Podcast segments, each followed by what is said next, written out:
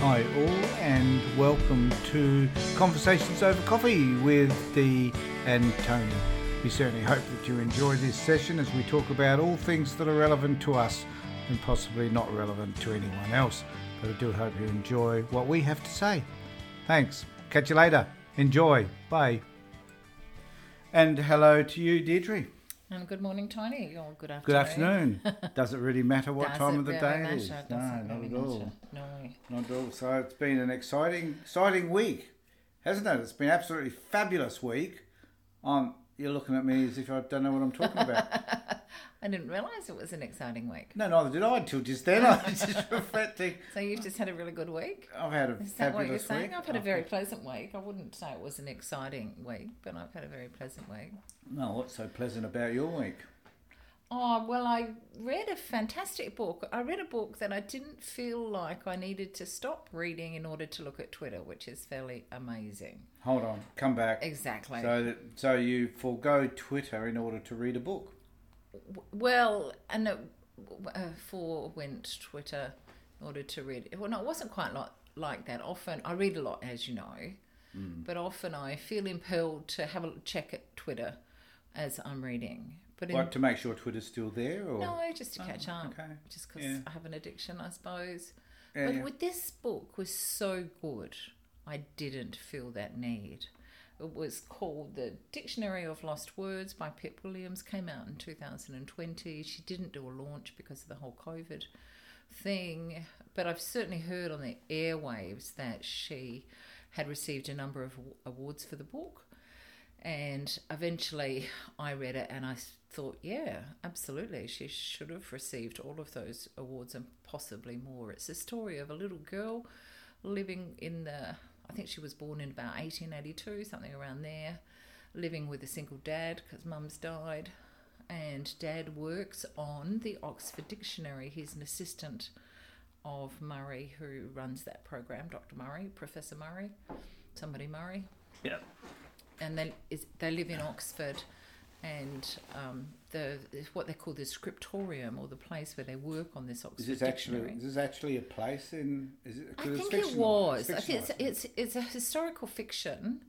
Um, but do you remember the movie that we watched with Mel Gibson about the making of the Oxford Dictionary? And, and that was based on a book. And this picks up some of those elements of fact, but weaves in some other some fiction. So the character, is Esme Nicoll, is fictional, and I guess her dad is fictional too. Um, he works in the scriptorium, what they call, which is just a garden shed down the back of Murray's house, and she's often there because he's a single dad, and she sits underneath the table and examines the shoes of the other workers there. and and And how old is she? at, at the opening of the story, she's only about five, and then she ends up working there as well. But just a brief snapshot is what she does is she begins to collect some of the words come in on slips and they come in from all over the world and then they're checked and validated and they have quotations for them etc before they go into the Slips, as in small pieces slip- of paper, small pieces of as paper. opposed to someone's undergarment. yeah no undergarments as Oh. far as i know difficult to write on and very bulky This to post. so slips of paper, small, especially size, special size that they had, which was perfect size apparently. And then sometimes they floated down onto the floor. And there was one that she felt offended by because it was bondmaid, which the meaning of that, or one of the definitions, is is a female slave, really, or hmm. somebody who's bound out to service for a long period of time, and they wouldn't get very much money for that work. Yeah, I always thought when you mentioned that to me earlier this week, I thought bondmaid was an indication that they that some money was owed on them or by them, hence the word bond. You know, like you have a bond, you have to pay a bond for yeah. a rental. And, Yes, you know what I mean? I just wondered whether it was Well, they'd be put out to. That, that is interesting, and I don't know the terminology, and I don't know that history. I do know that if you went into indentured servitude, then you were there for a particular period of time. We had to work for seven years or something Mm. like that. In the case of Lizzie Lester, who's a maid in Murray's house who often cares for Esme, the five year old. She's only eight years older. She went into service as an 11 year old child. And the book starts out with a discussion about Lizzie being lucky to have been able to do that, that she, in essence, had a house and board and everything, a place to live, but she was working, she, and she was working from early in the morning before anybody else got up and until late at night. So, so one definition of her situation was this, this bondmaid. So little Esme decides that she doesn't like that word, and she takes it upstairs and hides it. And she does that with a number of other words that she feels a bit offended by. And then later on, as she grows up, she starts to talk to Lizzie and other women, particularly working class women, and discovers that they use a whole host of words which, for various reasons, don't get into the dictionary, primarily because the dictionary is decided by the scholarly class, which is going to be men. Mm. Um, and so she creates her own little dictionary called the Dictionary of Lost Words. So that words, and, and she's often notices that words, particularly, I guess, of um, that words associated with women are often used as insults. So, so they're left left out of the dictionary. So, what, what did you enjoy most about the book? I loved it. I loved it because it's really well, well written. It's very imaginative. It's very feminist, and it's all about words as well. So it was an Mm. immersion in this lovely scholarly life, um, gentle. And Esme's life is obviously very different to Lizzie's life because she's working as.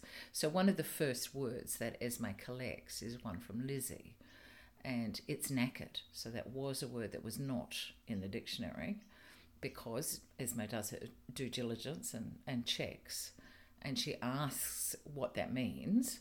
And Lizzie says, Well, it's more than being tired. It is because I am on my feet working from the time I get up, which is earlier than anybody else in the household. So I make the, uh, you know, the house nice and warm and comfortable for them, and then I go to sleep and put out all the candles after everybody else is, you know, snoring away. So it is a perennial sense of, I guess, a bone, I thought knack- bone level aching. I thought knackered was an Australian terminology. It's interesting, isn't it? Yeah, yeah. Apparently not. Hey, No, it could be. It was. It was wasn't this w- book written by an Australian? Well, I reckon she would have done her de- her due diligence as well. It's maybe she just very. chose the word knackered and popped it in the book because. I'll have to go check. Yeah. Hey, but did you ever hear the term cocky's joy? Cocky's joy. Hmm. Um, so is that something to do with farmers or? It's golden syrup. Oh, I was thinking cockies as in farmers. No, it's golden syrup, and that's an Australian. Why cockies? Why cocky? I don't know. I don't know. That popped up in a book that's set in Australia and written by Thomas Keneally, another Australian. And I thought I've never heard that term before. When I looked it up, it said, you know, Australian slang, meaning golden syrup. Well, no, never heard of it. No, I mean, I- maybe I it's a New to- South Wales thing because the story was set in New South All Wales. right, right. No, I, I normally use the term golden syrup. exactly. You know, don't- Exactly, maybe, yeah. Anyways, anyway, delightful book. I do recommend it to anybody who enjoys reading. All right, so that's the book review for the week. That's the book review for the week. But I mm. wanted to tell you about a story that came across my desk or phone this morning. Do you remember that we watched a show called The Department several weeks ago? It was on SBS, and I think we watched it on SBS On Demand. And it was about the New South Wales Department of, I don't know what they're called now, Family and whatever services. Oh yeah, the the one on uh, child protection. Yeah. Yes, yes. Where they interviewed a number of the women who'd lost their children or were in the pro- process Yeah. Of losing their children to the state. Yes, I remember it very well. Yes. Well, one of the stories they didn't tell us, so I'm interested in what they didn't tell us in that because that seemed to me like they were advertising the department. And so I'm curious about what they didn't say. Yeah, there's a lot they didn't say. Yeah, so one story they didn't tell us is that the overrepresentation of First Nations children in New South Wales care is like at about 41%, Oh wow. which is horrendous. Even though they spend a lot of time talking about needing to do things better, um, so I thought they were being quite respectful of First Nations people in that show. And then you get that figure, and you think, well, no, you're not really. Well, the statistics don't bear it that they're doing any better than what no. Really, no. Well, a story that came through today is that a 12 year old Aboriginal boy has been living in an apartment by himself for more than 300 days, so for almost a year. Oh, how, He's how does, 12 years of age. how does he pay rent? Don't know any other. No, he's in something that they call. There's, I don't know anything about his circum, the rest of his circumstances. This, the story doesn't tell us that. Mm. Just tells us about this alternative care when there's no foster home or kinship care arrangement. Then, you, well, you would know they put kids in hotels or Yeah, something. that's right. I had no idea that they would stick a kid in an apartment by themselves On his own. on his own. Well, we. They didn't tell us that story, and they could have because that was 300 days. Probably covered the time of the um, making of that film. Well, they weren't. In, they weren't interested in telling us stories that uh, highlighted the systemic problems that sit within the department. Oh no, and that's why I thought it was an advert for the the Yeah. department rather than an honest representation Yeah. of the department. Yeah, and the, the know, that I think they attempted to represent a cross section. I mean, you got to give them some credit. I mean, they you know, in an hour and a half, two hour documentary, you can only do so much, I guess. True. Yes, you're limited. yeah. Um, but there needs to be a counter documentary. Well, well, I think that's often been told in inquiries and in various other places. No, that's true. really it's not like we don't know and we and it's not like people don't know that that department has probably the worst reputa- reputation in the country and there's a fair amount of competition for being a really bad child protection agency and that um, we need to tell the voices of the the parents and the children, the stakeholders, the users of the system. They're the voices that need to be heard, not the voices of just the department, basically. And, and a no wide, so it wide was very controlled And a wide section of those voices as well, you know. and i know there were some people on that show that we really liked and there was uh, you know that lead social worker who was trying to make changes within Yeah. the system and she was Yeah. absolutely fabulous but she failed to mention those devastating figures Well, the point is she failed because the system clearly is not working according to how she would even imagine it to work. no So if someone at the top level, and that's the question, if someone, if there are a group of people at the top of each department in Australia who knew that the system wasn't working the way that it should, does it mean that they don't know how it could be working better, or does it mean that the masses on the whole are not prepared to change? It's a good question. Do you have an answer to that? Yeah, I think I think generally people. I remember turning up to a, a meeting some years ago, and they were putting in a. Um, it was the David Waterford time, and they were putting in a new proposal, as you may remember, about you know strengths perspective and a whole lot of other stuff from Christensen and over in the United States because we need to import all our ideas because we don't have any original ones ourselves. And um, I was talking to one social worker there, and he said, "Oh, I was telling him, I was asking him whether they were using this new way of working, and he said, uh, "Nah, nah, we don't need to reinvent the wheel. So we don't need to think about." They weren't interested. They weren't At, interested at the in grassroots changing levels, anything. we're not interested in changing to a different way of working. Not at all. It's when that different way of working was really a, a, a standard for social workers. So it was the standard they should be employing anyway. It was just implemented into, you know, graphs and charts basically. Well, I guess we don't know on the department whether they were actually the workers were social workers. They didn't tell us that, did they? Were they qualified social workers? They were workers. case workers, I think they They were identified case workers, yeah. So we don't know what their qualifications were. Was another point of interest because I was going to call them social workers, and then I realised that I didn't actually know whether they were or not. And I remember you arguing back with David Waterford back in those times that they would call people social workers whether they had social work qualifications or not. Mm, no. So they've changed. They have changed that here. to what? I don't know. I don't think they call them social workers if they're not qualified. Uh, no, they call them case managers or case workers or child protection workers. They think of other creative names to call them, which is fair enough. You can do whatever you like. It's their department. Mm. But there again, you don't call a psychologist either a caseworker. You call them who they are, a psychologist. You don't call medical practitioner a uh, uh, an allied health professional. You call him a Yeah, so you're Doctor. accurate about that. Yeah, yeah, yes, yeah. yes. But what you're suggesting that even with willingness at the top levels to make changes, you can end up with a backlash, I guess, Mm. at, at the at the worker level. Yeah. And they can kind of do what they like anyway, I guess, to a very large extent.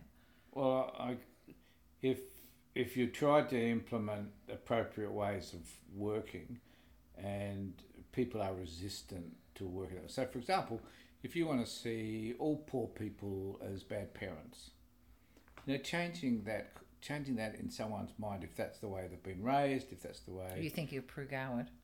yeah. Well, we'll get to her in a moment. I knew you no, had to we've talked the- about her. Oh, did we? I'm not going to say anymore. Oh, and last week, last one we did. Yeah, if you if you're indoctrinated into it, if you see all um, Indigenous people as hopeless, helpless, drug addicts, alcoholics, violent people, it's it's really hard, I think, to change that mindset of people. And unfortunately, I think that there are so there's a it's on a spectrum how people see other people. So you'd have people at one end who don't judge, who just see people who they are and want to work through those problems and resolve them and you know have a, a reasonable relationship with the and we did see workers like that on that show. Mm. The work, I, I didn't to. have an issue really with the workers. But then you then you have so on that continuum you like you have at the other end you have a whole host of people who are really rigid in their views and the problem that we have is that a lot of those people don't realise that they are so rigid they don't realise that those they don't do they're not incapable of reflecting so they don't they don't know what they say or how they say it or the way they visualise or see somebody they don't see that as having an impact on the work they do at all Right, so they don't see that they're coming from a prejudiced no perspective. no, no. Okay. In fact, I'd be horrified for some of those people to even realise that they are prejudicial in their thinking because professionally they're not supposed to be. Mm. Um, so how do you find? So the problem in answer to your question is how do you find all that stuff out, and um, how do you identify those people, and how do you change the way they think and therefore want to practice? It's hard. It's almost impossible. Mm. And that's the dilemma we're in because if we're able to change those things. So the other question is, how do you employ people then? So go about let's find let's find those people that sit at the better end of that spectrum, and let's work with them to develop better practices. Well, I think the problem with that is that you have trouble trying to identify them. How do you psychologically work out who they are? and you could do that through interview processes and other stuff. And if you were, are there enough of them Mm. to do the job? Mm. Probably not. Probably not. So there's the conundrum. Mm. And if we have, if if I think back to Pru Goward, who was the minister for that department at one point there, for two, I did have to go Mm. there. So in a, in a sense, she's she was um, her view was very much endorsing that prejudicial view of people from um, economically poor circumstances. Uh, very much so. Uh, she was countered. She's only on my mind today because John Hewson wrote a piece countering her or saying that he was one of the pro proles who he grew up as a prole. And he makes a salient point uh, that where she writes off and says, you know, there's mental health problems, there's domestic violence, there's drug abuse, blah, blah, blah, blah. He says it's not to say that you won't find those problems, but you'll also find them in other sectors of society as well. And so, why would we want to overlook that? It's not as if somebody from a economically poor person is the only one without mental health with mental health problems. Oh, that's right. It's not saying the only person domestic violence doesn't sit only amongst socio low socioeconomic groups. It sits everywhere. Um, but we don't investigate it at the other end of the spectrum because those people lawyer up, and so as a society, we don't wish to focus or spread our focus or our gaze into other areas apart from those which seem to have the problems. Which which reminds me of the national strategy for preventing and responding to child sexual abuse. You, you read that this week, did you? Did you have a look at that strategy? I didn't. Because that, if I could just say, if you had a prejudiced view, you'd say, well, that's just a problem in some areas of society. But we know from the Royal Commission that that's a widespread problem and it occurs at home. It's not just online. Um, it's it's a very widespread social problem, and I guess one of my thoughts was, what on earth have the various child protection agencies been doing all these years, if they haven't been looking to prevent child sexual abuse? And I figured they'd too, been too busy taking away kids from poor families to focus up on other aspects of child sexual abuse. Or they've done what, or what, or, I mean, look, what do you think's happened within the, you know, in terms of child sexual abuse within the Roman Catholic Church? Why it's been going Yeah, well, there wasn't any mandated reporting. uh, You know, where were the child protection workers? But there were still people who had experienced it. Why, Totally. Why weren't they talking about it? Oh, well, they sometimes tried and were silenced. So who They weren't them? necessarily even believed by their parents. They might be, if it was a priest, they could be silenced by their parents. Mm. There is a situation of the Ballarat orphanage in around the 1960s. That story's come out recently where people went to the police about that story and the police covered it up. So they conspired with the orphanage, people running the orphanage, to conspire to cover it up. So there were cover ups right through. And you also got to think about the power of the priesthood. If you're a Roman Catholic, then the priests held considerable power because they were seen as next to Christ or some such nonsense. Um, and so they were invested with a great deal of respect. So that's why people wouldn't believe um, anything of, you know, that they wouldn't do anything wrong. So, but when we look at the non-disclosure of sexual abuse against children and other forms of abuse against kids, um, Kids weren't believed. well, yeah, there were some systemic problems that Yep. were pretty entrenched in society that Yep. prevented that stuff from coming out. When we're talking about the way the system is today, it's the same problem. It's the same problem. It might have a different face to it, but it's basically the same problem. I did see some figures recently that said that one in three children aren't believed at the moment if they were to hmm. report some problem. Whereas I would have said when I was growing up that would have been zero in three children would have hmm. been believed, or you know, a very minuscule number of children. Yeah, yeah. So the problems. It's really interesting how we're talking about this now because I think the problem has kind of remained the same, but just takes on a different phase. Like, we're hearing at the moment that um, the increase in kids over the last five years into care is up thirty three percent. Right. So why isn't it that we haven't been able to stem the tide? You know, and uh, Oh, I think haven't they changed the rules? What what rules? Well, I don't think it's now children being removed so much for physical abuse. Isn't it mostly that children are removed for emotional abuse? When I hmm. was a kid, there was no such thing. You just yelled at kids all the time. Yeah, or you, call- it- There was not a word for that. or you spanked them with a wooden spoon, or hit them across the knuckles, or you did that sort of And that was kind of the first step that we took was to try and eradicate the physical abuse that was recognised. them. Um, so we've replaced it with I think, emotional yeah, I think so. I think so. And you know, we and so who's making it Almost it? as if it's trendy. and you can't, you can't. Well, used to be neg- and you always have to be careful because I'm aware that Aboriginal children were mo- removed on the grounds of neglect, where in actual fact it was for racist reasons. yes, yes, and yeah. But I mean, prejudice. I mean, prejudice with the with Indigenous kids is clearly there. I think there's another range of prejudices with other kids or other parents, I guess, who live in uh, um, in a society where um, it's simply just frowned upon. You know, like if you if you're on a pension or a benefit, if you you know you've been involved in domestic violence or got mental well well being issues, you know, you're kind of stuffed.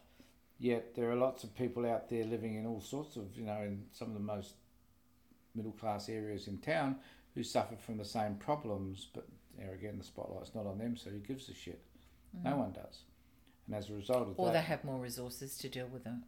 yeah, yeah. so they're not going to enter into and the thing about it public is- hospitals or. As yeah, that's right. And as the um, that gap between you know the wealthy, the middle class, and the lower class gets bigger, you know that the range of people that that the gaze then becomes upon is much larger.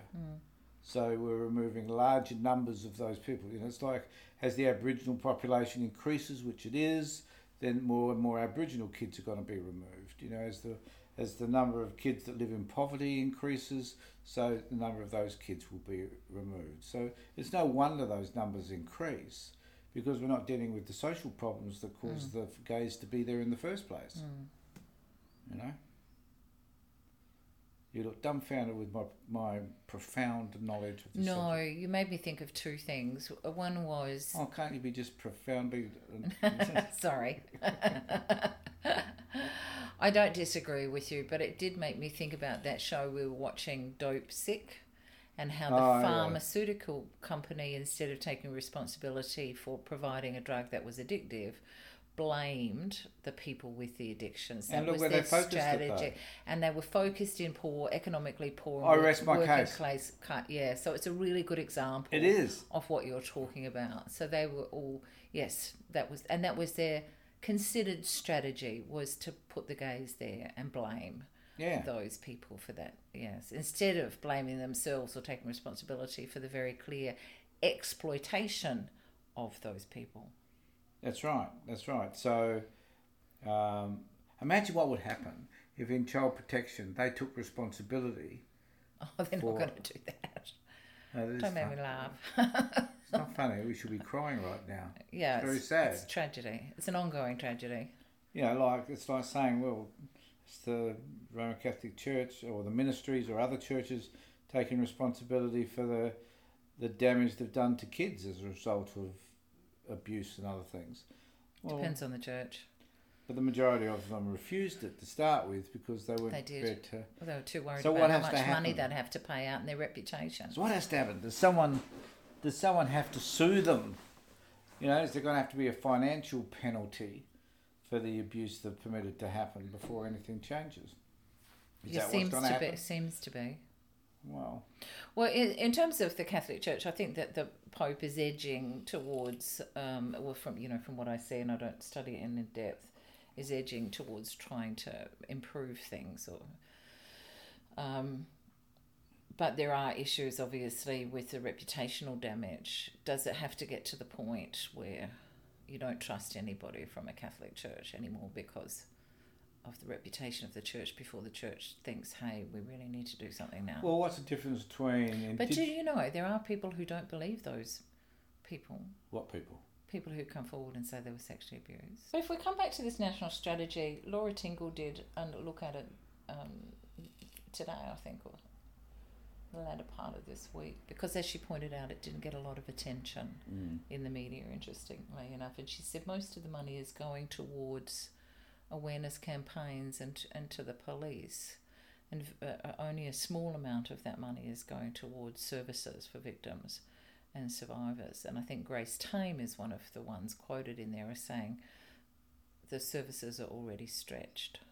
Mm. So do you think that the that that response is appropriate?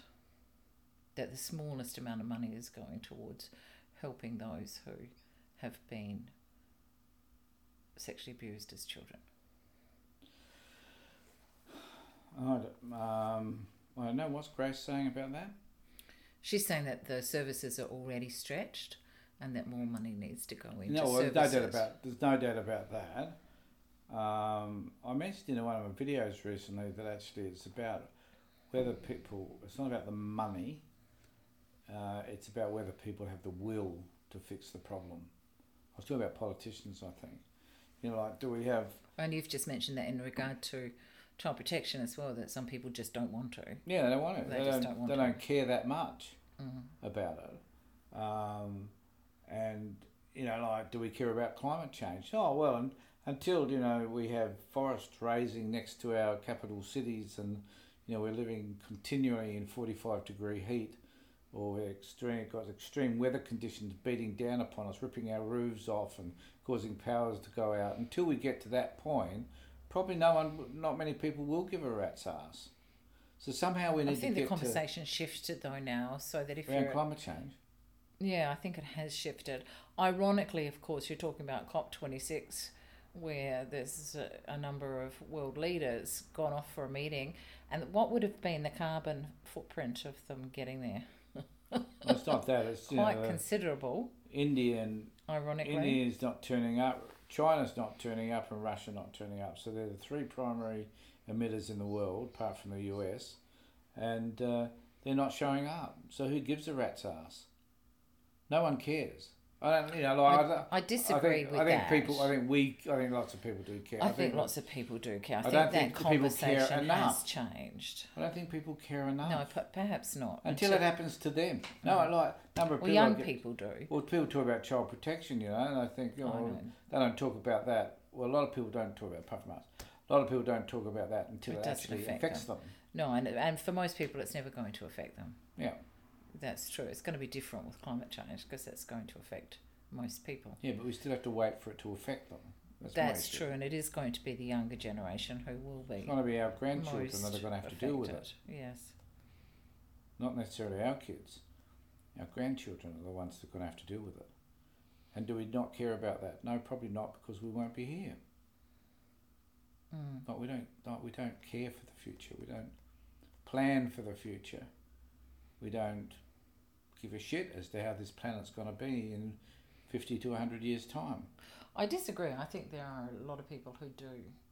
Well, now- I do, now and you do. I think there are a lot of there people are a who lot do of- care. But I don't think the majority is anyway. It's near the majority that would even consider that. I think it is the majority now in Australia. I, I think don't we've done agree. enough surveys to show. The National Party don't agree, darling. Yeah, but they're what? They're very influential, but numerically very, very small. small. I think the majority of their population do care, and it might be only a small minor- majority, but I think it is now. It's shifted to now a majority. And what evidence? Do, I'm not that optimistic. No, I think I would have seen that re- result of surveys and stuff. Yeah. What survey are we talking about? No, now you're asking me to go and do my homework. Well, I'm asking you to do what you tell me to do whenever I come up with a statistic. With a- I think I have seen that recently, but Have you? Now I want to know where. Where, where, where, where, where, where, where? Well, you've just been a nuisance now. Okay. The other story that's come up today is that because of COP26, all these leaders meeting together, Mm. there's a meeting of Biden and Macron. And apparently, Biden has said to Macron, I did not know anything about the way that Morrison handled Don't you think his the name? French deal. Don't you think his name sounds like confectionery? So apparently, Biden has had a conversation with Macron and said, if I had known, I did not know about the clumsy way this whole thing was dealt with with the submarines. Did we talk about submarines last week? Crazy idea. Yeah, boats that sink. Yeah. Stupid idea. Stupid idea. That whole Yeah. the AUKUS. Stupid idea. And I was on the No, side. a of, couple I'm of weeks ago we talked about putting the F at the beginning of that and call it focus. The adding French- adding the French France. in. They don't have to go at the beginning. Focus. Well, that could be off AUKUS. Focus. I think I think focus is better. Anyway, I yes, I certainly found myself on the side of the French because it was terrible to do this deal with the UK and the US anyway, and then cancel those other contract that we already had, an existing contract that we had with the French. Even if there were problems with it, they should have discussed those problems and mooted that it was going to be mm. cancelled rather mm. than announce all of that and not have told the French. Yeah. So apparently Biden has said to Macron that was very clums- clumsily handled. Oh, I saw that. and yeah. I didn't know. yeah, had because assumed- Morrison had I had assumed, being a decent person, that the French would have been told before. So he was dumping on Australia, actually. And fair enough. I think so. Or you think Morrison needs dumping on? Yeah, I think he. d- I think he did that very badly. He well, I think the whole thing was very bad. He did. I mean, you know, we're, fair enough. We don't know the ins and outs of that. We don't know what the Americans actually offered us apart from, you know, building nuclear submarines because they probably offered a whole stack of other shit, like you know um, carriers wandering in and out of the between Australia and Papua New Guinea, or protecting us in the in the China Sea, or whatever it is that they offered us, was far more than just blinking building submarines. Because we could lease submarines, you know that. We could lease submarines. So you're saying that Morrison hasn't been fully forthcoming? No, because there's lots of stuff that would happen that would be in um, that would be under the Secrecy Act. Mm. They couldn't tell us. Yeah, You well, know, like maybe. I think often- you're being far... How often does Morrison speak to Jen without us knowing about that? I want to know that. Well, Jen's not much in the news at the moment, so that's interesting too. But that's a different that's a different point. You have a lot more confidence in Morrison doing a good deal than me, really. I think Morrison is probably incapable of doing any deal that's good. That's good. I'm just suggesting that. Uh, yeah, there was more he's not the only one. know. I mean, to be fair, Morrison that isn't the one that probably makes most of this. decisions. Stunts, it'd be a stack of bureaucrats anyway. Of course. like, uh, Morrison, Morrison hardly knows what one end of a gun looks from the other, so I doubt whether he would understand much about defence. Um, and those decisions are made by warmongers who are more interested in, you know, Money. well, you know, and the yeah the people that make all that stuff. You know how much money was transferred to, well, I don't know. That's probably a conspiracy theory, but one does wonder how much money gets transferred from people like Halliburton and so forth to, Mm, you know, other government suppliers and mm, influences the decisions that are made in terms of things like submarines mm. and tanks and all the other shit we buy. we Yeah, I'm a bit out of my depth there. I never- wouldn't have a clue. that we never use. Yeah, You know, now that we're not fighting wars overseas, I don't think are we. I don't think we are at war now. Oh, Anyway. there you go. If the US isn't at war, then we're not at war. Well, the US is at war within their own country. They don't have to go anywhere They're else busy. anymore. They're busy at moment. fighting off the right wing. Yeah. So talking about Morrison, this but this week the government apparently has been trying to get in something that people are calling voter suppression.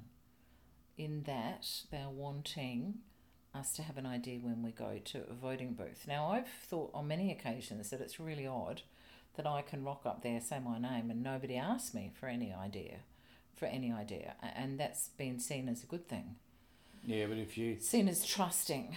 We have a system of trust. we do, and if you roll up to a second booth and cross your name off for a second time, you'll be caught out.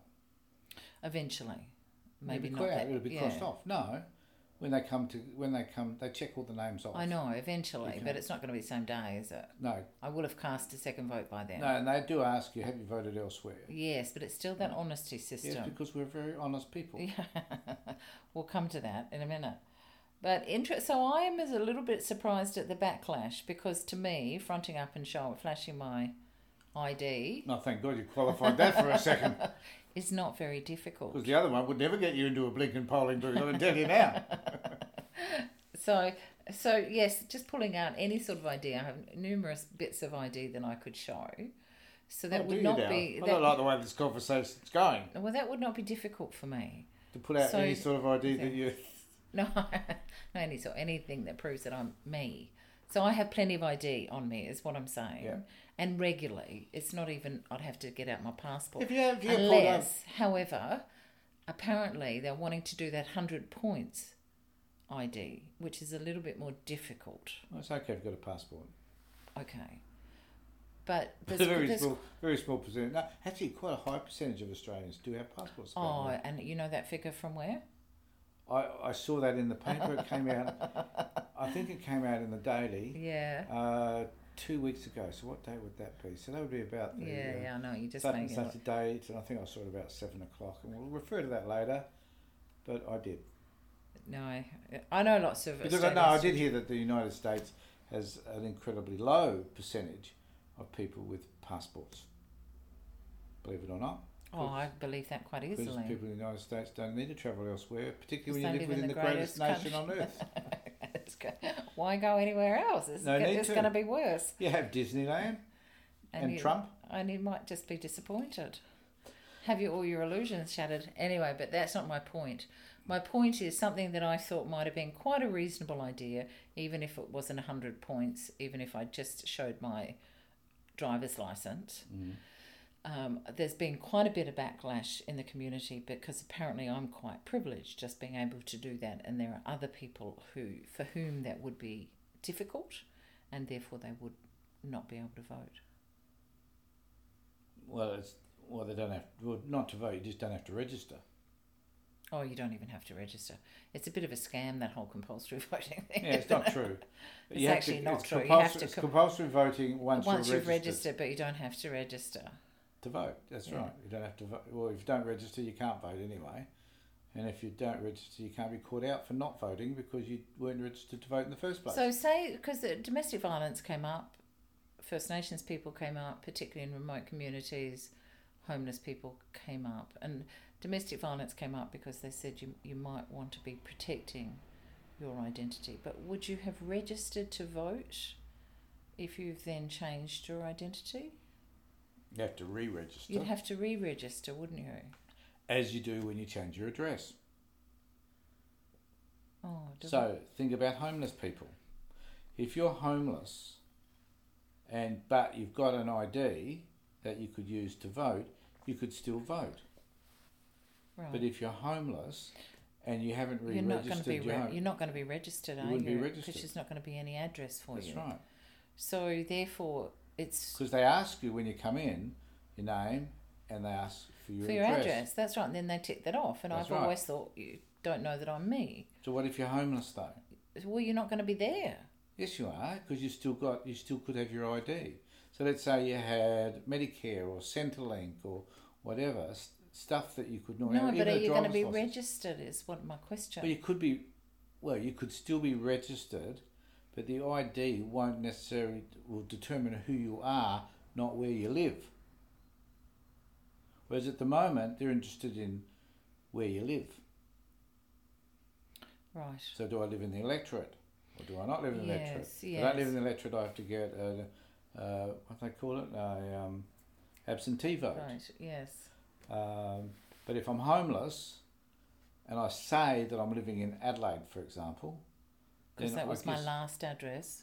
Well, I'm living under a bridge in Adelaide. What does it Right. matter? I have my ID.